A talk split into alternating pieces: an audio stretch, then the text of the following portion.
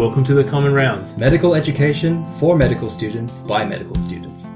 Hello, I'm Hamid, And I'm Andy. and welcome to our next episode.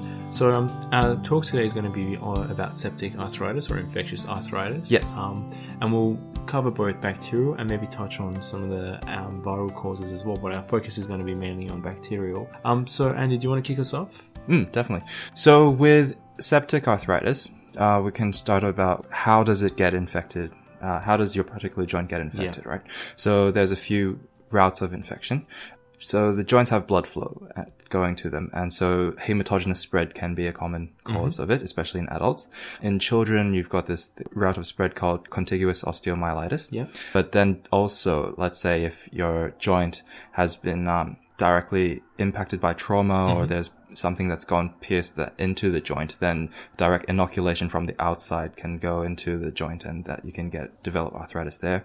And one final way is when, let's say somebody's had surgery or arthroscopies or has had arthrocentesis done to the particular joint, then these medical treatments can also indirectly uh, introduce uh, these bacteria into the particular That's joint. right. Yeah. And I think broadly speaking, um, joint infections are divided into two categories. So, um, gonococcal sources. So that's like Neisseria gonorrhea, the same organism that's been associated with STDs, and that accounts for about seventy-five percent of septic arthritis cases. And you have non-gonococcal uh, gonococcal cases as well. So that's mainly um, Staph aureus, which accounts for most of the cases, and it and it can be rapidly destructive to the joint. You have strep uh, streptococcus causes, so group A and group B, and some gram negative examples as well, like salmonella, for example, and that's more commonly observed in sickle cell patients. Um, so what are some of the risk factors, Andy, for um, these sort of joint infections? Let's talk about gonococcal first. Okay,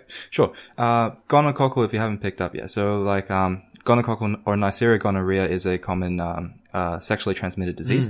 So we can think of the risk factors for um, people getting Neisseria gonorrhea, and that pretty much would also predispose you to having the um, gonococcal septic arthritis. Young people, so people under the age of 40 years old, men who have sex with men are at a high risk of getting gonococcal infections. Another risk factor for these gonococcal septic arthritis is, recent menses or um, uh, menopauses. Uh, sorry, not menopauses. No, uh, Um, menstruation. menstruation, sorry, and um, pregnancies um, can lead to this increased risk. Um, but what about non-gonococcal septic arthritis? So we've kind of alluded to it before. If you've had a recent joint um, uh, joint replacement, so prosthetic joints, recent surgery, or recent um, drainage of the joint might be a risk factor. If you have an underlying um, uh, rheumatoid condition like rheumatoid arthritis or osteoarthritis, um, if, if there's patients immunocompromised or there's conditions that can you know reduce the skin integrity like cellulitis for example they're common causes so from a clinical point, point of view how do you differentiate a gonococcal arthritis versus a non-gonococcal arthritis They show different types of clinical features or patterns. With gonococcal arthritis, you can come in. Uh, they can come in two forms. One is a bacteremic form, where there's bacteria flowing, um, growing in the blood, and so it's flowing throughout your whole body. So from that, you would get systemic features. Um, such as fever, malaise, and chills, and also this gonococcal triad. So you'll have a polyarthralgia, so it affects multiple joints, and it's migratory. So it's a migratory polymo- my, uh, polyarthralgia. And then you can also have so the second part of the triad would be a tenosynovitis, where it infects the um, tendon sheaths, and um, the third one would be a dermatitis. Um, so that's the gonococcal triad. But on the other hand, uh, with gonococcal arthritis, there could be a septic arthritis form. So it's it's just located on a particular joint, and it's a local symptom which involves swelling of the joint, warmth, pain, inability to bear weight onto that particular joint, and a markedly decreased range of motion. yeah Um, Hamid, what are some of the clinical features in non-gonococcal arthritis? So, um, interestingly, it's mainly, um, unlike gonococcal, it doesn't affect multiple joints and it's not necessarily migratory in nature. It's mainly localized monoarticular. But in some cases, it can be um, polyarticular, particularly if you have endocarditis or other sort of or hemato- hematogenous causes of spread. Yep. But again, you might you're going to have problems weight bearing, um, particularly joints like the knee, hip. Sometimes the wrist may be involved as well, and you can have you know swelling, the signs of inflammation that you come to expect: swelling, redness. Um, and decreased range of motion. So I think the differentiating point is migratory polyarthralgia is more common with gonococcal. Mm-hmm. Um, monoarticular is more common with um, non-gonococcal causes. Yep. So if you suspect someone has uh, this infect septic joint, what are some of the investigations you, that you know you can, you can consider? Mm. Specifically for uh, this this infective arthritis, what you can do are blood cultures and screens to probably rule out this bacteremic form. But so this is in addition to all these other rheumatological um, tests that you would do to rule out other additional causes, right? The different uh, different other um, rheumatological causes of, of joint pain. Um, uh, so in gonococcal, you would, as I mentioned, you would do the blood culture and um, sensitivity screen. You would also do some endocervical, urethral, rectal, oral pharyngeal testings to screen for the S, um, STD. Uh, STD. Yep.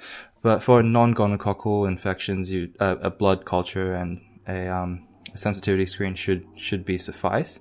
But there's this also gold standard um, particular investigation that is mandatory for a infective arthritis. What would that be? So um, uh, the gold standard is arthrocentesis, which we've kind of alluded to. So it's not a, it's a it's a risk factor for joint aspiration, but it can also be an important diagnostic tool where you um, remove some of the synovial fluid from the affected joint and you culture it. Mm-hmm. So you look for um, the potential organisms. You can characterize it as well. So if the fluid is high in white blood cell count or um, neutrophils, then it may suggest that there's some sort of infective process at play. Um, the key point is to be able to culture the joint, and if it's um, if you culture something, then you can direct your therapy.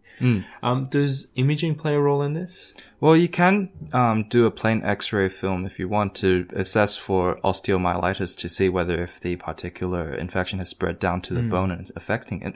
Um, pro- also, prob- probably provides a baseline to monitor the treatment, so maybe see if it's actually getting worse or getting better. Yep. Yeah, and uh, to ensure that the bones don't get involved with with your treatment. Yeah, good point. Yeah. So, what are some of the treatment options then, um, in terms of from, uh, I guess, from a pharmacological point of view? So uh, IV antibiotics are quite important to um, to treat this infection because it is a um, infection through uh, bacteria, and how and delaying of the IV antibiotics actually may result in joint destruction. So you know you want to get onto that as soon as possible. But unfortunately, like the treatments, I I I would imagine that since the joint is a particularly um, a difficult place for drugs to penetrate. So you need a longer course, and uh, it's it is quite difficult to treat. Yeah, and it depends on the organisms, obviously, as well. So, for Yeah. for example, staph aureus, you're probably looking at four weeks of um, IV antibiotics. Same with some of the gram-negative organisms. Um, but we won't go through the specific antibiotics because that is probably guided by the institutions that you guys will be working in. Um, Yep. and and follow follow the institution policy. Does surgery play a role in this? Well, surgery can play a role, and you can do surgical drainage, especially if you know you after multiple um, joint aspirations, you found like the arthrocentesis, you found that the infection is still persistent, or if you find that this is affecting a hip or joint, um, hip joint, or if you find that you know it's affecting a prosthetic joint, and you know the probably reason probable reason for this is because um, maybe there's a biofilm that might have developed onto the prosthetic joint, and you, uh, if you know what a biofilm is, you know that they're really hard for antibiotics to penetrate and get rid of. So maybe you need a surgical intervention to, to flush that out. And we'll talk about some of these terminology in when we talk about the microbiology blog. But yeah, just keep that in the back of your mind. So, what are some of the viral causes then? Mm. So there are multiple viral causes. One could be a parvovirus B19, which we kind of brought up uh, in the past in hematology uh, hematology block. Um, you've also got Ross River virus, hepatitis B and C, but a lot of them may uh, many aren't diagnosed, and maybe it's I think it's because the symptoms seem to be a fever, rash, and they kind of self limit. And maybe by the time you know you, you, you start investigating it, they, they might be gone. Yeah. And you can look at serology for if you're suspecting previous exposure as well to help guide you. But from a treatment point of view, you really don't have a lot of options. Obviously, you can't give antibiotics, so you're left with symptomatic management with um, with NSAIDs. Steroids, the jury's a bit out. I think um, it doesn't really help that much. Sure. But I think NSAIDs are, is the main modality for um, symptom control. Um, so, like we mentioned, it's probably going to be this is uh, is a very short topic. So the whole point is that You've got um, uh, both bacterial and viral causes. Bacteria tends to be more common, and you divide it into non-gynecological versus gynecological infections, Yep. and that then dictates your treatment options. Yes. Is there anything else you want to add before we wrap up? Not really. That's it. Yep. Yeah. I, I think we mentioned pharmacology, but just in non-pharmacological approaches to ensure joint integrity by making sure the patient is involved with physiotherapy and um, exercises that protect the joint and en- enable recovery as well. So that's it for today's episode. Thanks for tuning in, guys. Thank you. Our episode today was put together by our executive producer Gautam and our co-editor Cindy. For notes, elective experiences, and much more study resources, visit our website on thecommonrounds.wordpress.com or visit us on Facebook and follow us on Twitter. If you like our episodes, please subscribe and rate us on iTunes. It means a lot to us. You've been listening to The Common Rounds, I'm Hamid, and I'm Andy. and we'll see you next time. See you next time.